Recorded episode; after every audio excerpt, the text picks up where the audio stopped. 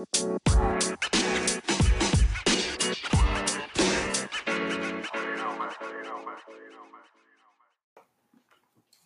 Lisa. Hey Julie, how you doing? I'm doing great. How are you? Good. I'm excited for our big weekend coming up. We are we have our 10 year anniversary celebration this weekend.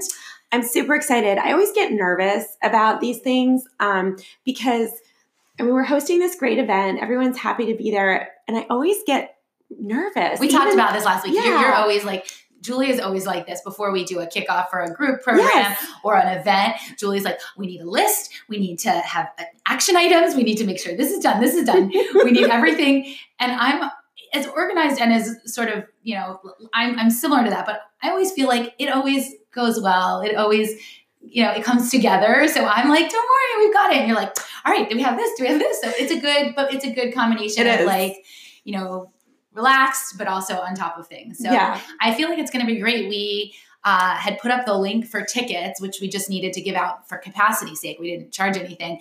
And those tickets sold out, uh, 60 of them in a few hours. yeah. So we're a little sad that we can't accommodate more people. We have a big wait list.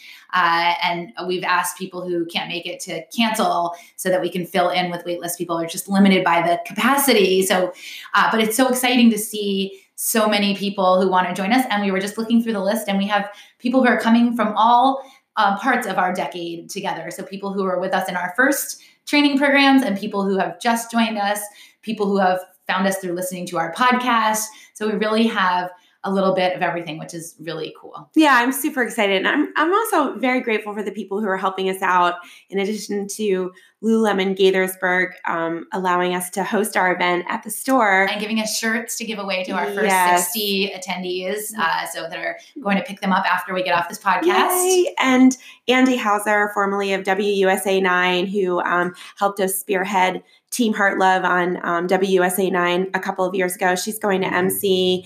And then um, Mitch Wool from the Beanbag is doing the food, and Meyer Gladstone is doing the photography. And it's just, it's so nice that um, we have so many experts in our community that are willing to pitch in and help us. And we're just really grateful to have these people in our corner and um, just super excited for a fun morning. And celebrate with them. Yeah. Yeah, so we've got a lot to do between now and then, but oh my God, so much to do. all yeah, so much to do. So, anyway, how is your week? Uh, it's good. Yeah. It's going. You know, I feel like I'm at this point, at least in my training. First of all, I feel pretty recovered from my marathon Great. a little, like about a month ago now. So I feel pretty recovered.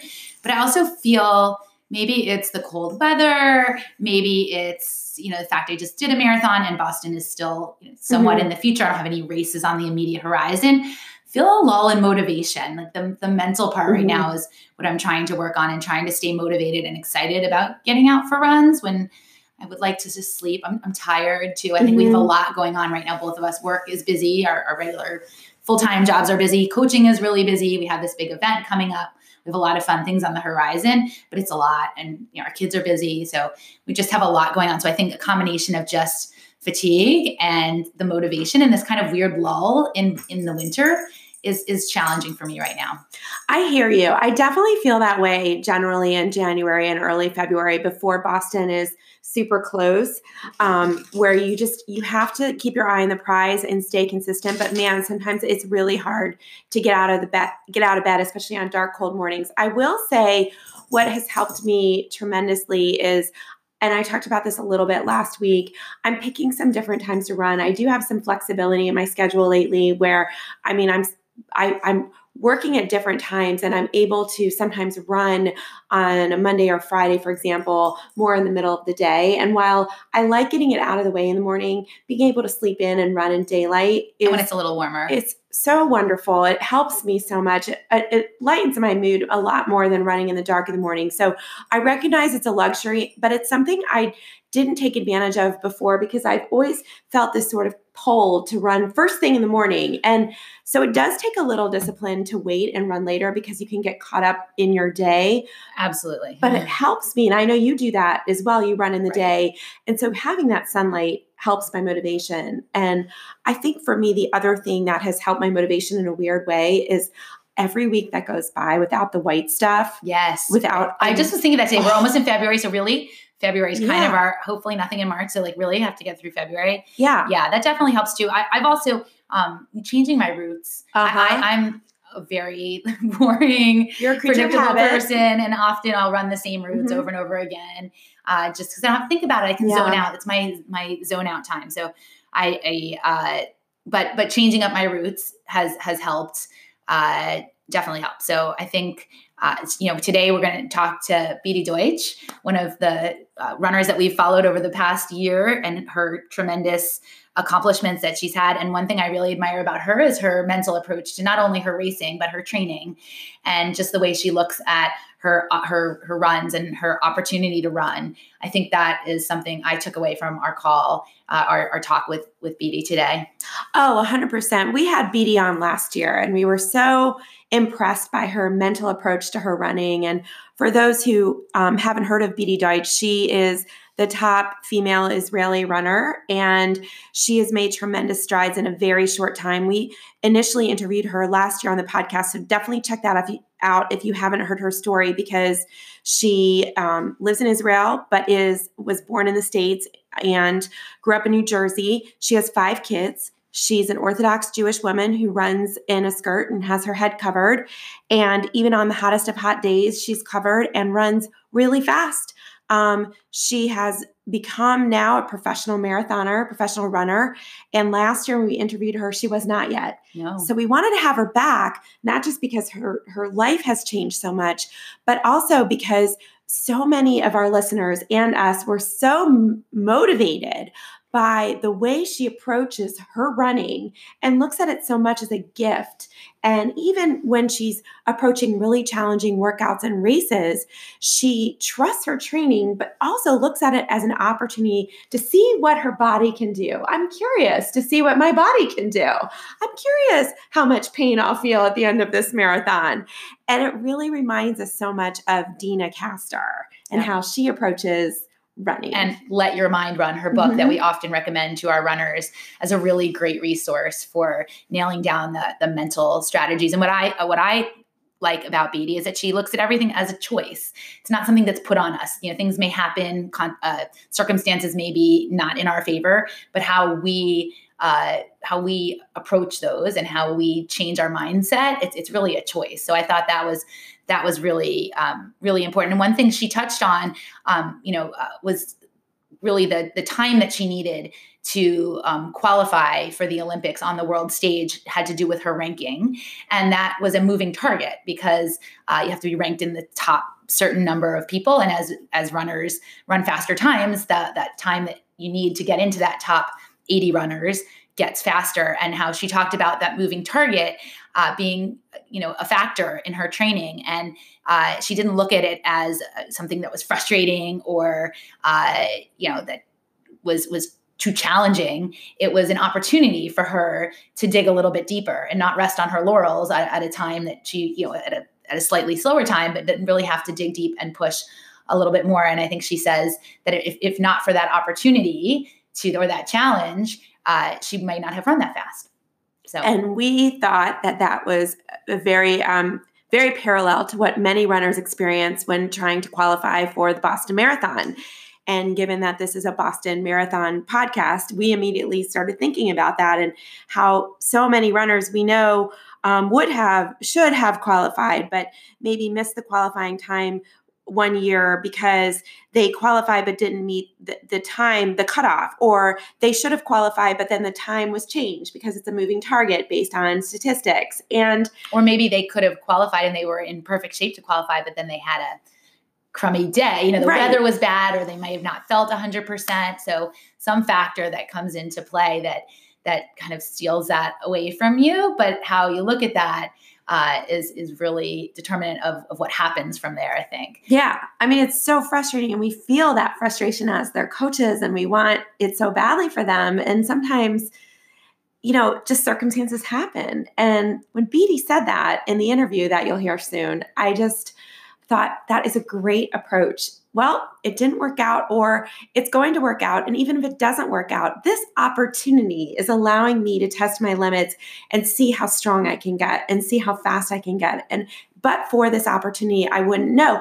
And it's not dissimilar to the number of people who have qualified for the Olympic trials. It's an yeah. astounding number, many of whom got under the wire two weekends ago in Houston. Houston yeah. And you got to wonder is it, you know, is it that people are getting faster or is it that the time is a moving target that you is set a high you yes. set a high bar you know, yeah. It's, it's, it's that growth mindset too yeah. it's not this is my limits these mm-hmm. are this is my circumstance oh woe is me it's how can i how can i take advantage of this and and use it to challenge me and maybe reach something a little bit more than i uh, that i wouldn't have absent the challenge so i think that's that's definitely that really got me thinking. Uh, and and I, I, think we'll do a whole podcast at some point on qualifying for Boston. But I think it's worth touching on that it is has been a little bit of a moving target, and still to this to this day, most people who are looking to qualify for Boston will try to get about a five minute cushion to, mm-hmm. to feel safe, which at this point um, should be okay, but you just never know. So again, that's that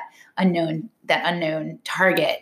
And uh, we've had a lot of people ask us, well, I, I, haven't qualified for Boston. Could I qualify? What's my best chance of qualifying? And, and there are a lot of factors that go into that. Uh, the first being, you know, is it a reasonable goal? So you do have to look at where you are now and how far you are off from that from that goal. And that's not to be said that there aren't some people who've gone from a five hour marathon to a 340 that they needed to qualify but that's that's a big jump. I think runners can look at some of their shorter distance races their 5k 10k half marathon and use a race calculator to extrapolate to the marathon and see what is my potential right now where i am.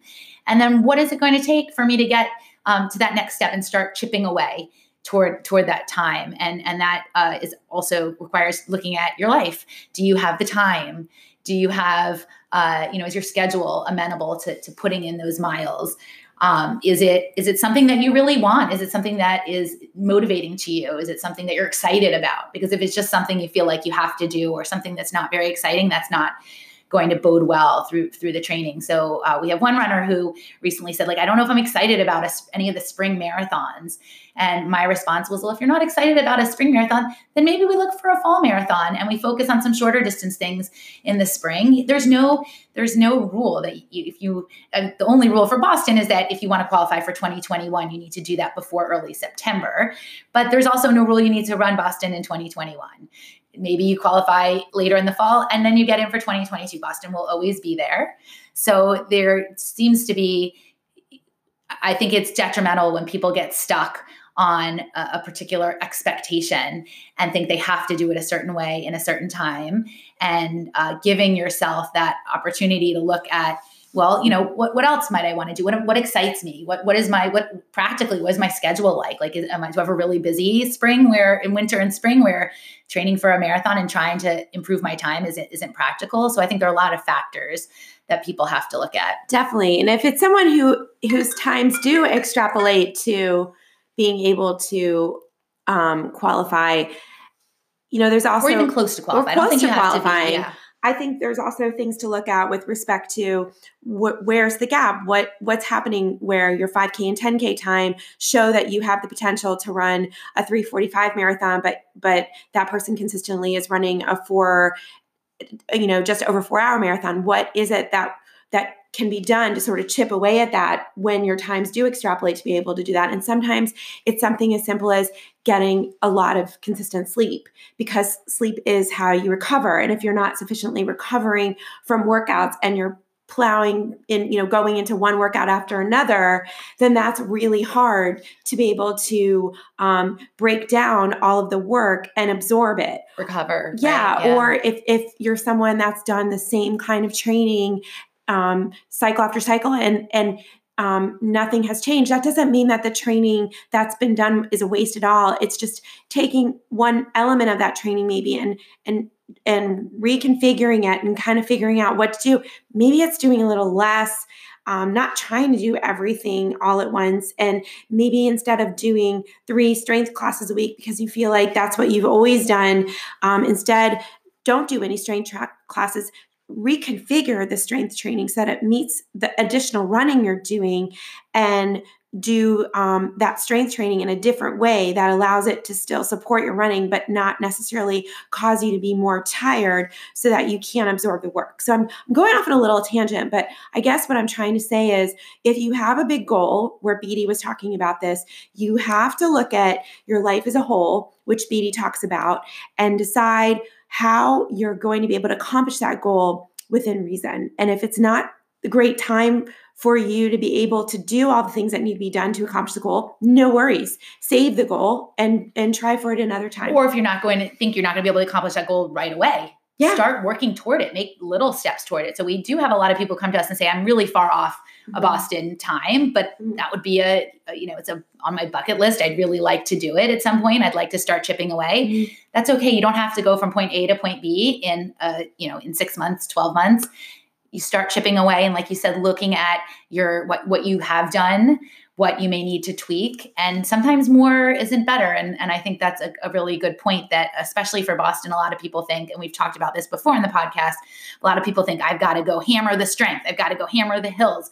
I've got to run a lot of marathon pace miles. I've got to do a lot of track workouts. And that's not always the best and that's not always what's going to work and uh, being smart about the mileage and not running miles just to run miles is really really important too so um, yeah so you know when people ask us uh, what do I have to do to qualify for Boston? Can I qualify for Boston? Is this a reasonable goal? Just a lot of things that we look at, and uh, even if current times don't extrapolate to that to that qualifying time, um, you're getting older too. So as you get older, you, you gain a little bit more time. So True. benefits come with age.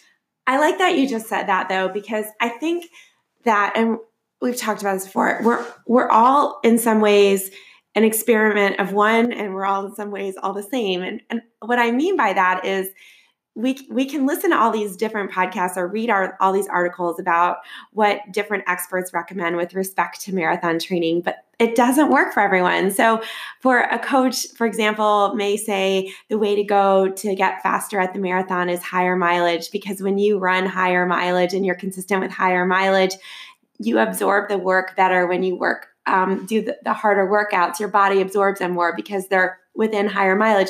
Well, that may work for um, a 35 year old mm-hmm. male runner who's been running for 10 years and hasn't quite hit his peak, but maybe it won't work for a female runner who is postmenopausal and like has a history of some stress fractures. And so everyone is different. And that doesn't mean that everyone can't reach their potential. It just means that we have to sort of, as people, as runners, look at our own circumstances season to season, year after year, and say, is this working for me for where I am right now in my life? And trust that. Yeah. And not start looking around and playing the comparison game. Like, yeah. oh, that runner is doing that. And it's easy to do now, especially so on social media, mm-hmm. where you're seeing like, oh, this person training for Boston just did this workout. I don't have anything like that in my schedule. Maybe I should do it. Well, maybe you should, but maybe you shouldn't. Maybe there's a mm-hmm. good reason not to do that. So, so I think uh, that's where coaches come in handy too, or just somebody who's outside of your you know, uh, from the outside to look in and say, well, let's look back on what's worked for you in the past. Let's look at your lifestyle. Let's look at your schedule. Um, let's look at what makes you happy what what kind of workouts do you like what kind of workouts feel good for you so i think that's that's really important yeah i think you're really good at that lisa like i feel like you're someone that you have always been really good at knowing what you need specifically without looking at the trends like you've never been a super high mileage runner at all because you do a lot of cross training. Yeah. And we talked about this this week. You are really good at supplementing your running with cross training, but recognizing that that cross training still is training. Right. And so you aren't someone that's going to be a high mileage runner or a lot of speed work. I'll, no. I'll give a little secret. I, I I haven't been to the track and I don't remember years probably. I, I, don't do that. I tend to like to do faster running in races because I run a lot of my running alone, it's hard for me to push myself mm-hmm. in those runs. And and and my runs are my time to zen out, stress release, and your know, meditation. Yeah, it's really mm-hmm. my meditation. I don't want to have these expectations on me mm-hmm. of of you know a certain pace I need to hit mm. or a certain distance if I don't feel it that day. So I do very little structured speed work. I, I try to incorporate races, and that's why I'm not doing a lot of races right now. This is sort of my recovery slash downtime mm-hmm. as I start to rebuild for Boston. But once I get into, especially in the fall and it's nicer weather outside, um, I like to build in a lot more races mm-hmm. to use as my speed work because that's where I feel motivated and, and I like that. So as opposed to knowing I have a tempo run on my schedule, I have to go do my, my own, which really kind of bums me out. If I have a race on the weekends, I think, oh, that'll be fun, and then it's a fun way. So I, I have, I but uh, plenty of times I look at what other people are doing mm-hmm. and think, oh should I do that? Or, oh, am I missing out? Or, oh, is there something I, you know, mm-hmm. something else I should be doing? And I have to then come back to myself and say, this is working for me. This is what I need right now. I have a lot of other things, like you said, I teach classes. I can't, maybe, you know, can't really do that's not working for me right now. Mm-hmm. And, and, you know, I'm okay. My, my race times turn out okay. So, yep. and knock on wood, staying healthy. So, mm-hmm. uh, yeah, I think that's really important. Yeah, absolutely. So, um, we're going to wrap up because we want to get to Beatie, and um, we hope that our listeners find her as inspiring and motivating as we do. And um, next weekend, I'm running the Miami half again. I'm sure. Right, that's um, next weekend. I'm sure it will be. Oh, it will be a lot of fun. Um, and Beatie's going to be there, so I really hope um, I get to see her in person. I feel like we already know her. Yeah. Um, so yeah, so I hope you have a great week and happy anniversary. Happy anniversary! I will see you. Well, we'll see each other all weekend. Yeah, especially on Sunday. Bye. Bye. Hi, Beatie Deutsch. Welcome to the Run Farther and Faster podcast again. Welcome back. Thanks so much for having me. You guys are amazing. you you are amazing. You've had such an incredible year, and I just have to open with um, the fact that um, you know I was this is Lisa, and I ran the Tiberias Marathon this year. Also, I was we, my family had the opportunity to go to Israel for two weeks over winter break. And when we booked the trip, I looked to see if there are any races that I could maybe do while I was there. And lo and behold, the Tiberias Marathon was the day after our tour ended. So my husband and I both ran it. And I ran by you when you were on your way back. Obviously, you were, I was on the way out to the turnaround, you were on your way back.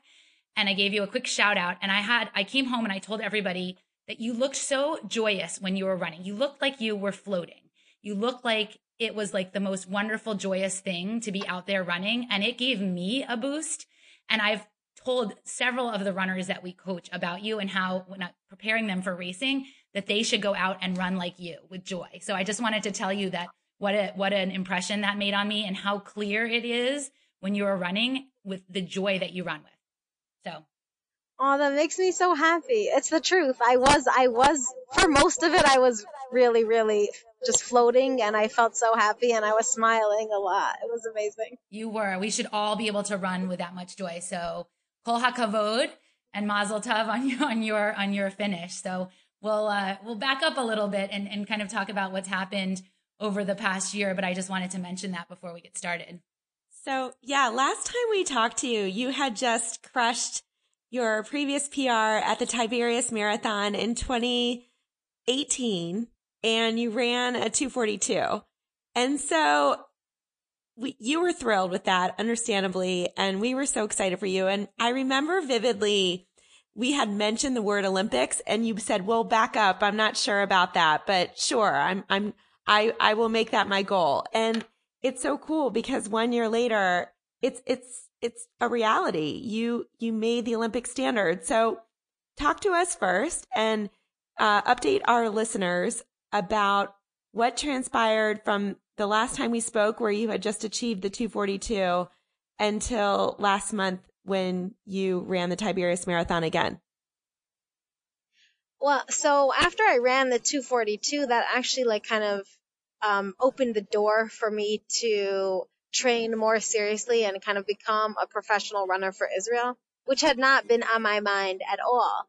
And I, you know, I took the opportunity because like when else is it gonna when else am I gonna have the chance that chance in my life? And in June I left my full time job and I started um, you know, really just dedicating more time and energy and focus on my running and and not having to work full time really g- gave me uh, gave me the you know ability to recover better and to just have more energy for my running and also really to be more present for my kids, which is amazing. And I, I feel so blessed that like I'm doing something I love and I'm able to make a career out of it and I'm able to represent Israel.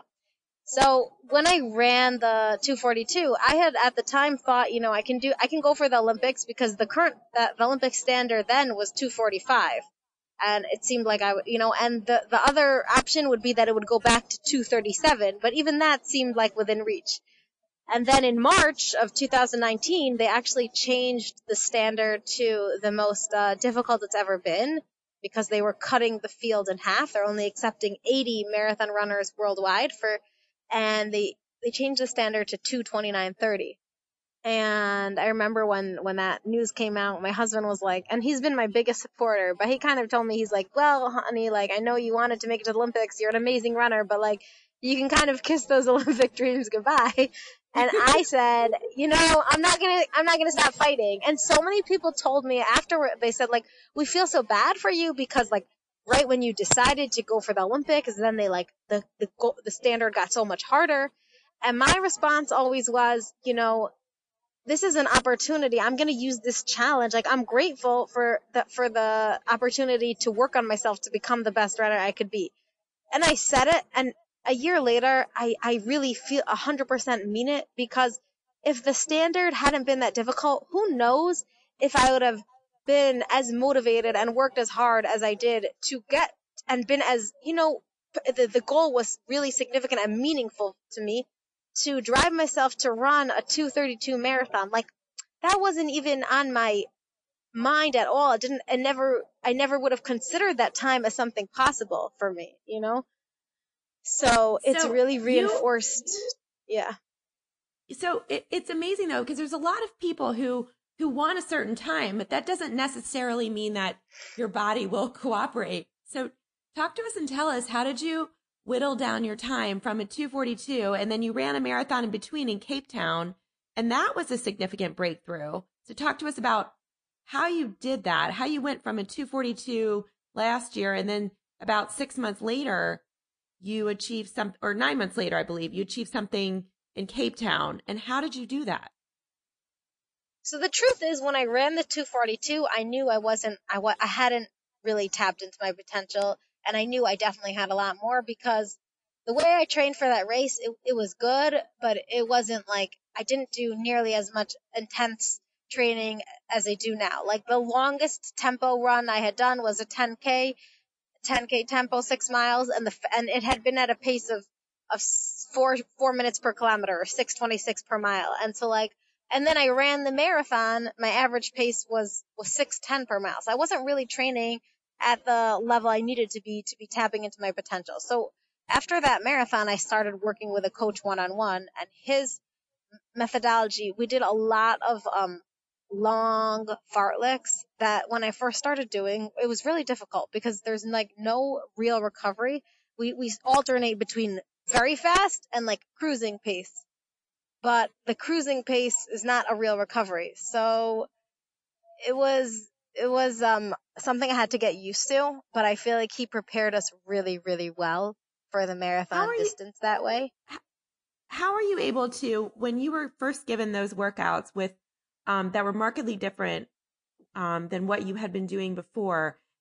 How were you able to sort of not feel discouraged when you were doing these new workouts that were challenging and not being able to recover and still feel the joy um, that you have felt about your running when it was becoming so hard. Was that hard to manage the challenge physically with balancing the way you want to feel when you run, which is enjoying the process? Yeah, it's definitely um, something you have to balance. And I, I, I, what I did was remind myself that I'm invested in a process and that I can't expect to see results overnight and that I have to know that every day I'm kind of like plugging away and some days are harder and some days are easier. Some days you feel like you're getting closer to your goal and some days you really don't, but you have to be thinking like long term and know that if, if you're on the, on track and following a plan, you, it will come together. Even if not every day shows significant progress. So that was like one thing that I always kept in mind um, and I just, I repeat it to myself, like, I'm invested in a process. And because, it, yeah, it can be very pressure, a lot of pressure when, first of all, like, I'm now this professional runner for Israel. And so people are expecting me to perform and improve.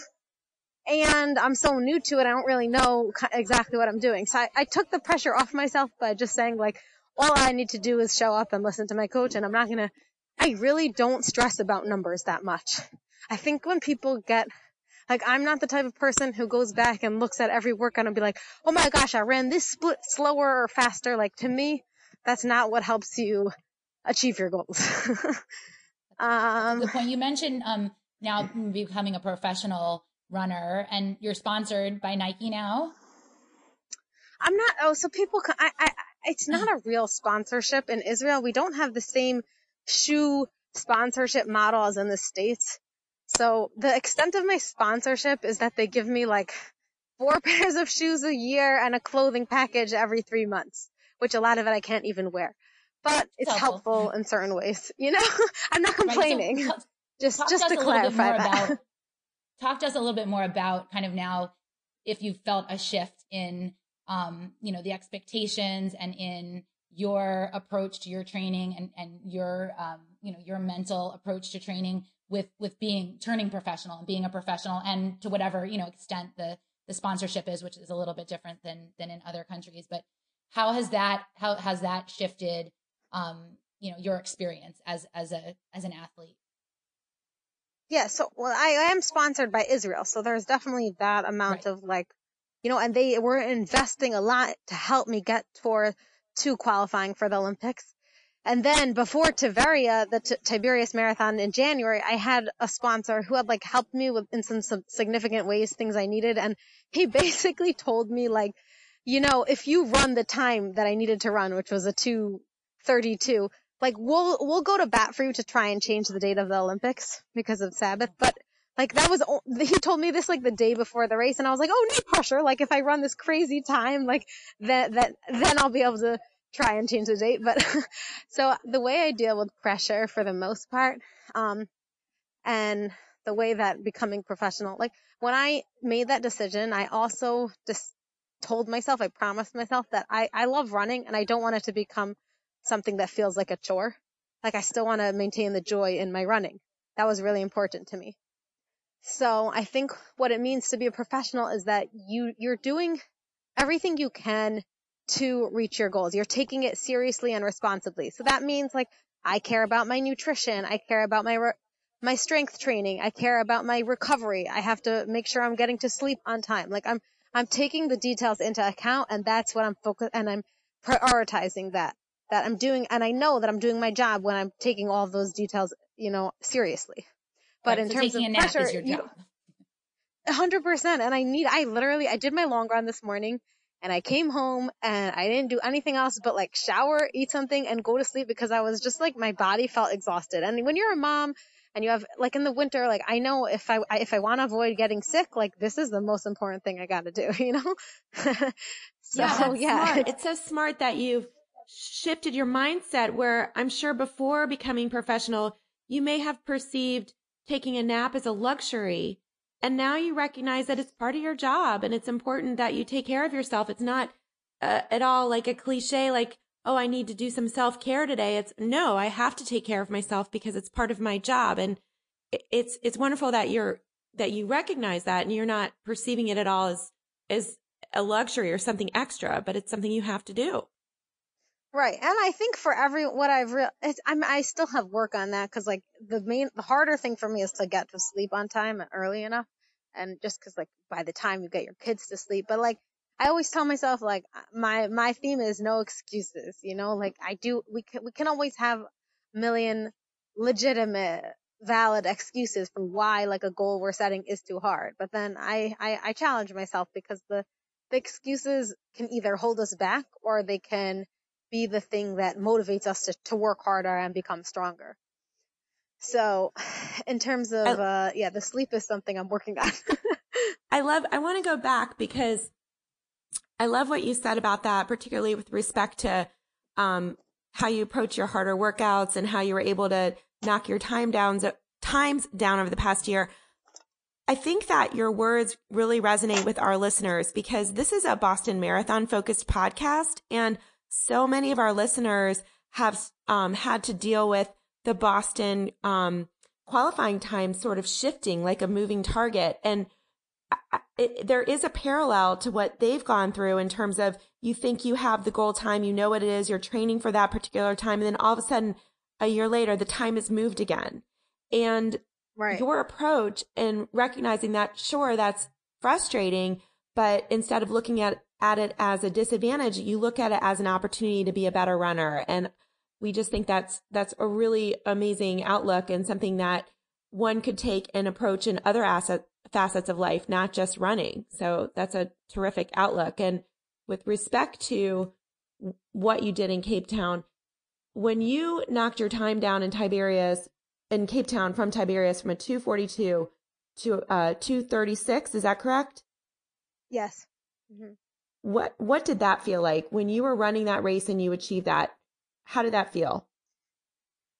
Well, I was just I was super happy because the crazy thing is like we we we came I did a short like altitude stint like 3 weeks in Mammoth Lakes with my family and it was probably like it was not your typical altitude training camp because I was also doing camp mommy with my five kids. So I was trying to get, you know, do the recovery, but also every day entertain the kids. And, and when, and then we came back to Israel and we moved and we started uh, like I had, we had tons of boxes and the kids started new schools and my race was in two weeks. And that, t- that taper period was the hardest thing for me. I felt the worst I've ever felt. I ran the worst I ever had.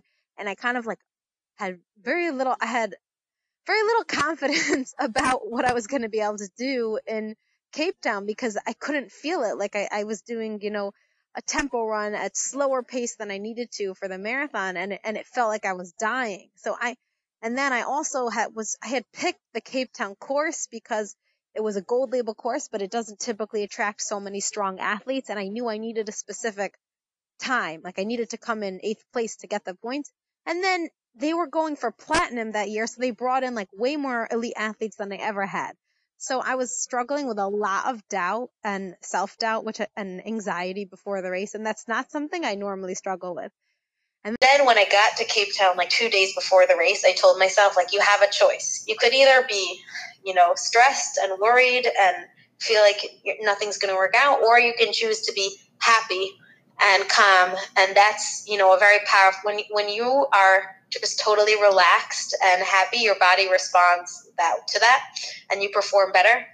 And so I kind of made a pact to myself that no matter what happened in the race, I was going to stay happy the entire time, not let anything worry me.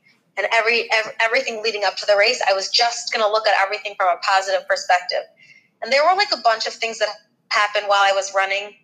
Like a guy told me I couldn't run behind him, like for some odd reason. I was I was using him to help me block the wind, and he said no. And then, uh, you know, mile twenty two, I, I threw up. Oh. And every time these things happened, I just said to myself, like, stay happy. Like, don't even think about it. It's okay.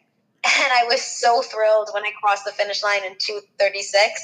It was just the most incredible feeling ever. That's amazing. That, and I felt so much that when I, and I, I tell people this, like a really big, you know, way of, of if you stay calm and relaxed, you, your body is going to respond to that and you will, your performance, you'll perform better. So I love I've to, seen it time and again. And I, I love that you said you made a choice. Like that's all that's our choice. We all have a choice to how we react to different situations. And I think I remember reading that you said you felt like you had I think this was in Cape Town that you had to keep um, justifying to people, well, I just left my five kids and I don't do this full time. That you had to kind of justify uh, or you know qualify your your your your your ability to be there your you know maybe discount the you know before the hand that you might not perform as well because of those other factors and that now you don't really feel the need to do that. But i, I really that resonates with me is that we all have a choice how we approach things. We can let uh, the situation affect us and drive how we feel or we can turn it around. So that's i think that's important. Yeah it's really powerful for like whatever you're facing in life and it comes up for me all the time like you know every every we're gonna have obstacles that we struggle with you know in running but also in everything as a parent as in work and like it's so easy when you when you in those difficult moments to let the negative voices drown you out and weigh you down. But like I say, like you do have that choice. And if you can find the strength within yourself and just hold on to the positive, like you're always you're gonna win no matter what. Even if you don't succeed, that you, you you've succeeded by choosing to be positive. Absolutely. I gotta ask you, did you beat that guy who wouldn't let you draft off of him? Yeah, totally. Awesome. I said to myself, I'm like, ha, if you don't want me to run with you, so I'm just gonna run faster. Good for you. I did. That's perfect. That's that's great. What a jerk.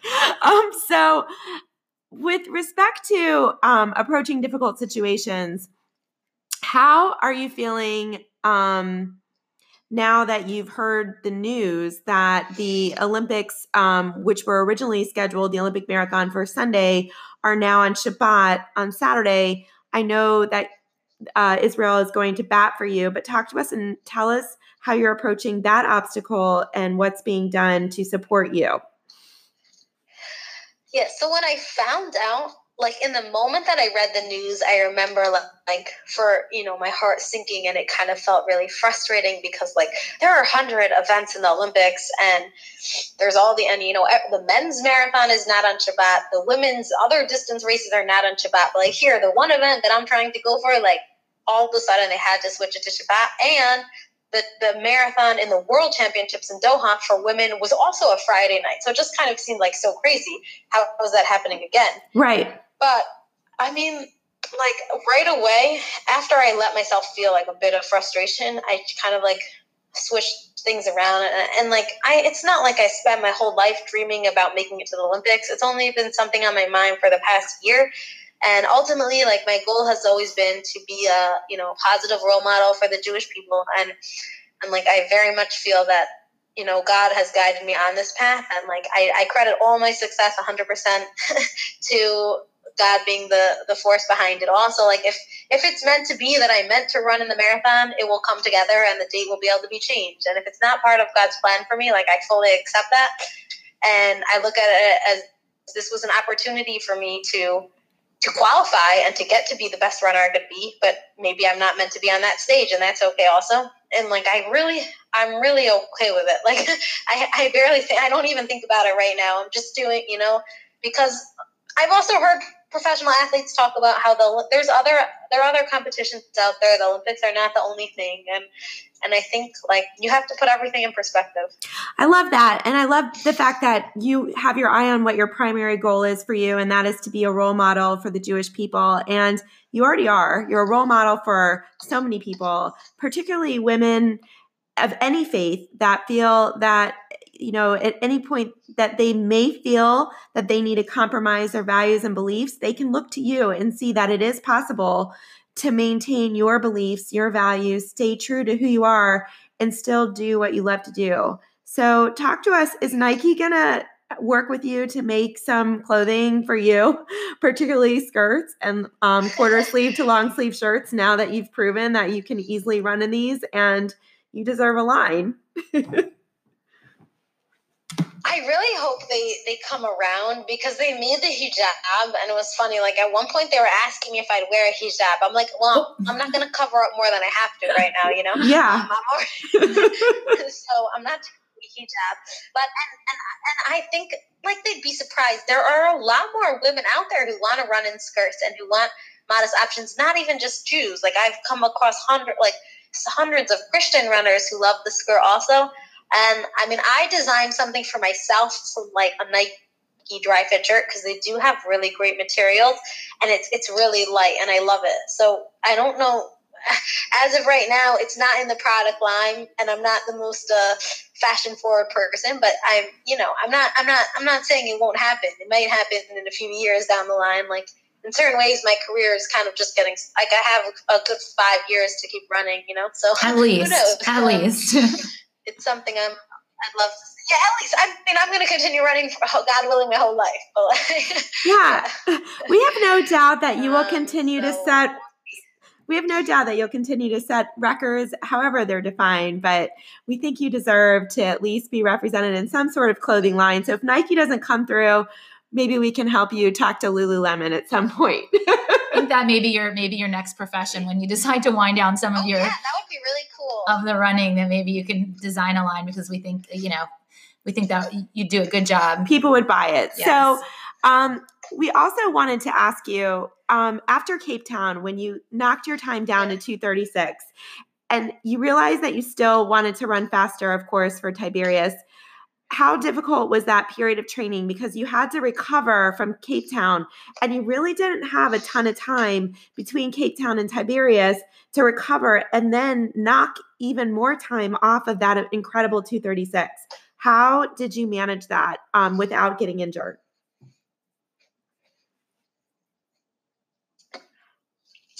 That's a good question. That's funny. I I, I don't know if it, my coach is different, but I don't take I haven't taken a ton of time off after the marathons, but I also know my body like after Cape Town, I like I sprinted to the finish at Cape Town, so I kind of felt like I had almost been a little bit conservative at the end, like there was still in me uh, more in me and and I recovered very well. Like I didn't feel I really didn't feel tired. Like I felt really good. So I was like really eager to get back to training.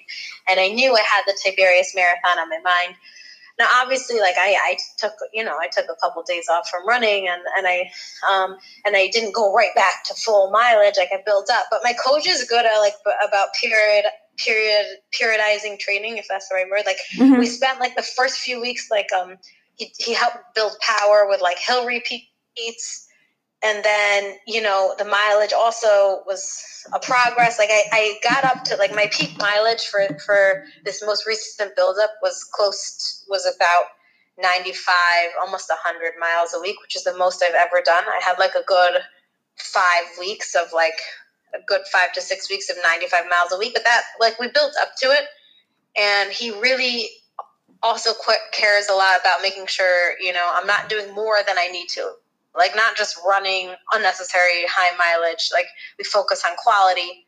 And um, i did instead of doing m- more mileage i would spend like two two days a week swimming also. So i'd get in some aerobic workout but like no impact. And i think that really helped me and that was good for recovery also. And I put a lot of emphasis on like getting body work regularly, like either going to like a, a chiropractor or really like I went to like some a really intense massage therapist that like it's painful, like crazy painful. like you don't want to do you don't want to put yourself through that torture unless you have to. But yeah. it helped me keep my body so like properly like recovered. And and if you don't take care of your but and if you don't take care of your body, like you're not going to be able to. uh to you know get the most out of it and to do maintain the mileage and everything that I'm, I'm doing. So i realized like i need to invest in the, the recovery to be able to to improve. And the last thing was that i was i'm always struggling with like anemia.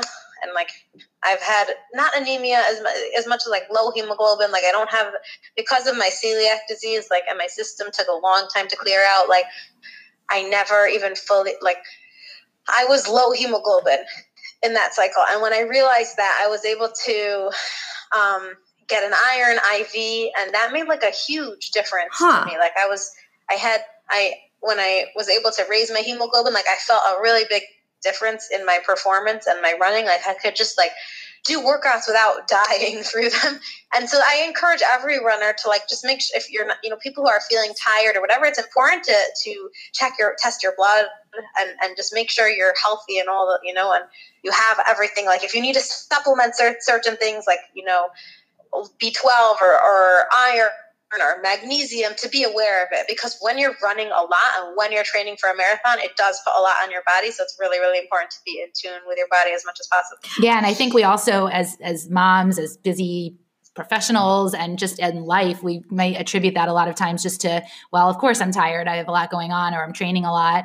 So you're right that's that's important. And we actually had exactly, this conversation 100% yeah. with with our runners some of our runners this week who have other things you know they're feeling weird like body aches or pains and it may not be something physical but it may be something related to a deficiency. So that's a really a really good point. At what at what point in tiberias did you realize that you were going to hit that 232 and i think i read on your social media that your husband had been the one to kind of analyze things and say wow you really actually need a 232 to get where you need to be in the rankings.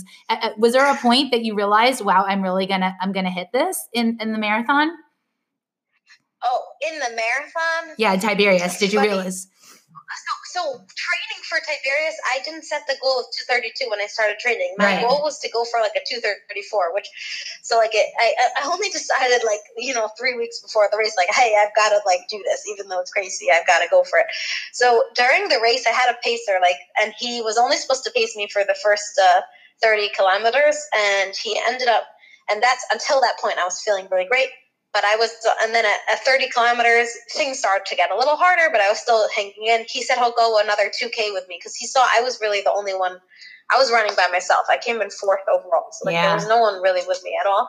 So he went the next two. And then, so I would say at that point, like, I, I, I knew I, ha- I kind of knew I had it, but at the same time, like, you know, that they say the marathon owes you nothing. And, and like, I all of a sudden realized what that meant when like it was getting so tough and like I was so determined like I'm not going to let the second slip by this time because I have had races where in those final like kilometers like not not not marathons but more like half marathon or 10k like I've watched watched my goal time like not actually quite hit it.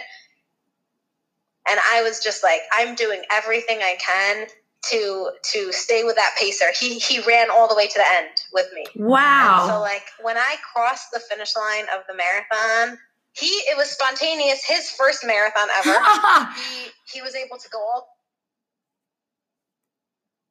the way because they give you like great prizes they're awesome But I crossed the finish line knowing for the first time ever really that I had left every single part of me on the course. Like there was nothing left within me to give. And like I was so satisfied that I felt like I'd given it 100% my all, but I'd, and also I reached my goal. I did a 232.25.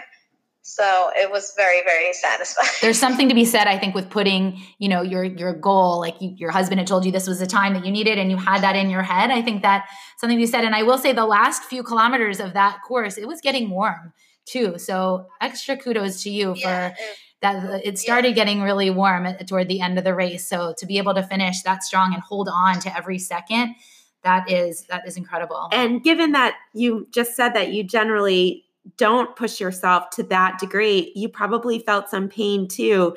Do you remember how you were able to use that pain to channel your energy and finish without slowing down? Do you remember what you told yourself if there was anything? Yeah, it was hard, but I knew going into it was going to be hard, and I prepped myself. Like two things I heard that helped that I was like that I kept in mind. I um, one was that instead of thinking like I have five more miles to go, I said I get to run mm-hmm. five more miles. Like it's a privilege, and I'm so excited mm-hmm. to have that opportunity. Love and, that. And I, I your mindset, what you tell your mind, like literally, it's just crazy, but it totally affects how your body responds. So you have to always choose the positive way of framing things. And then another idea was like I, I went into the pain. People are we're always like kind of scared of pain. And we're almost taught to be like to, to stay away from pain, to avoid it as much as possible. And and my my approach was like I'm curious to see like what is my body able to endure. Like I'm I'm not going in here like scared of it. I'm going in here like curious to like see how it's gonna feel. Like so that was just like a whole nother way of looking at it. Like I was like like I can't believe what I'm going to be be able you know endure. And I would say that the thing, the, it was really, really helpful that I had the pacer there because there was no like guesswork about like, like a lot of times in the last five kilometers, you have to like balance between wanting to get everything out of your body, but also making sure you don't die too soon. You know, like you don't want to, you don't want to stop, you know, lose it before you actually cross the finish line and that has always been my difficult the difficult place for me because i'll like be scared to go all out and, and nervous that i'm not going to make it and then in the last kilometer all of a sudden find that i can mm-hmm. sprint to the finish right so what i realized so when i had the pacer there i knew like I, I don't I don't care how hard it is. Like all I have to do is just like stay with him. And if I could just stay with him for this kilometer, like one kilometer at a time, like I'm okay. And I'm not going to think about how am I going to get through the next one, even if it's difficult. Like just keep him in your sight. And that kept me going. And like three kilometers to go, my coach told me like my legs were shaking. Like I looked wow. like I was gonna, cause I was so finished. Like I, I couldn't even take in fluid for the last 10K. It was like hard wow. for me. And that, and he said, and I remember he said, relax. Like he's like, if you stay on this pace, you're fine. You don't have to go faster. Just relax. And I, I let my whole body relax because a lot of times we tense up when we're when we're working so hard. Like, sure. and and if you force things, like again, you need to be relaxed. So I relaxed, and then he. I remember him shouting like like a one k to go. He was like, "This is what we train for in oh. Hebrew." But and I was thinking like, "Oh yeah, you're right. Like I trained hard for this. Everything, all the days and the weeks and the the grind that I went through. I'm like, I am just getting there. Like, and that like powered me to the end. And my kids were at like hundred meters. Oh. Like I, I was so happy to see, hear them, and see them. And the crazy thing is, like, you look at me crossing the finish line, like I was so happy, but I wasn't smiling because I was just so finished. You know, that's sure. the first thing I thought when I, I. That's the greatest proof. Yeah, I saw them post your yeah. your finish line picture on uh, the you know the marathon social media on their Facebook page, and I said, "Boy, she's usually looking much. You know, you look much happier when I saw you early, but you could tell you really put it out, put everything out, and you just put everything into the finishing strong. So that is that yeah. is incredible.